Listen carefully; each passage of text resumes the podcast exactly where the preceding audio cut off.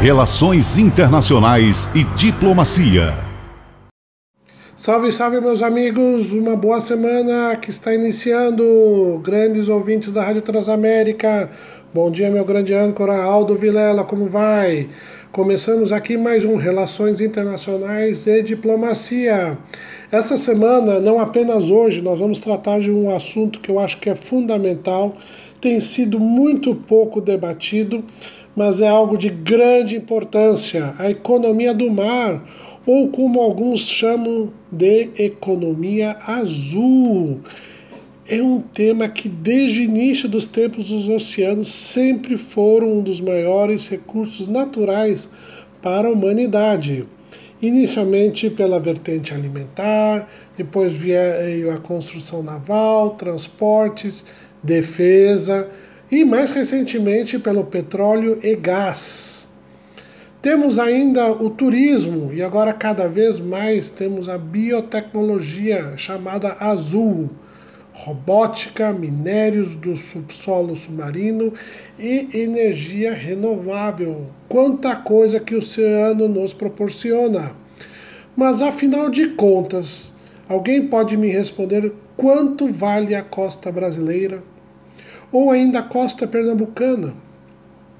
Estamos utilizando a nossa costa de forma sustentável e inteligente?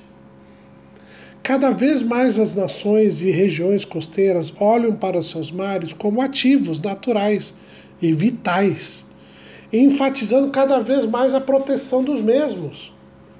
Muitos países estão solicitando até as Nações Unidas a sua extensão das respectivas plataformas continentais, ou seja, teremos cada vez mais empresas competindo pela oportunidade de explorar e rentabilizar as mesmas.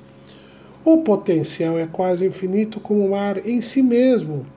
Veja que mais de 70% do planeta é coberto por água mas agora apenas 5% do leito marinho foi analisado e fotografado.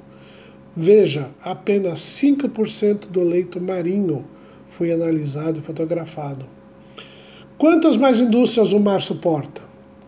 Qual potencial existe para conflito entre as indústrias, conflito entre a exploração humana, conservação marinha e até conflito entre as nações? Em muitos casos, essas tensões podem surgir pelas diferentes formas de uso do mar. Algumas indústrias operam ao nível da superfície, por exemplo, com pesca, navios de cruzeiro, outras no subsolo, petróleo e gás. Outras ainda usam o vento acima do nível da água. Os interesses são os mais diversos daqueles que trabalham em cada uma das dimensões, muitas vezes em sentidos opostos que, sendo que em alguns casos, às vezes, as dimensões são conjugáveis. Muitas vezes as marinas turísticas dificilmente coexistem com portos de pesca. No entanto, uma abordagem integrada poderia encontrar soluções de ganho para cooperação e transferência de competências.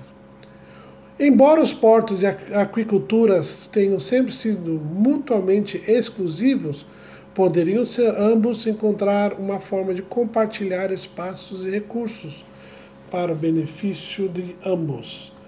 Este será o nosso tema desta semana, que estaremos abordando, ou seja, economia azul, economia do mar. Como Pernambuco, como o Brasil está usando essa costa, como poderemos tornar ela mais sustentável. É isso aí, meus amigos. Um abraço aos ouvintes da Rádio Transamérica e ao amigo Aldo Vilela e até amanhã.